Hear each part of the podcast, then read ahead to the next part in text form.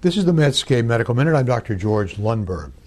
Sciatica from lumbar disc disease is a common and troublesome problem.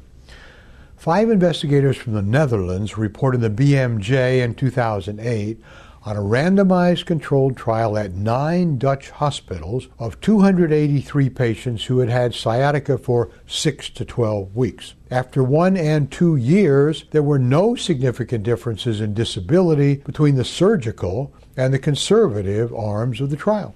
20% of both groups reported an unsatisfactory outcome at two years. However, surgery did provide more rapid relief of leg pain early on, and 44% of the group treated conservatively eventually had surgery. Both treatments of sciatica are obviously unsatisfactory for many patients. This article is selected from Medscape Best Evidence. I'm Dr. George Lundberg.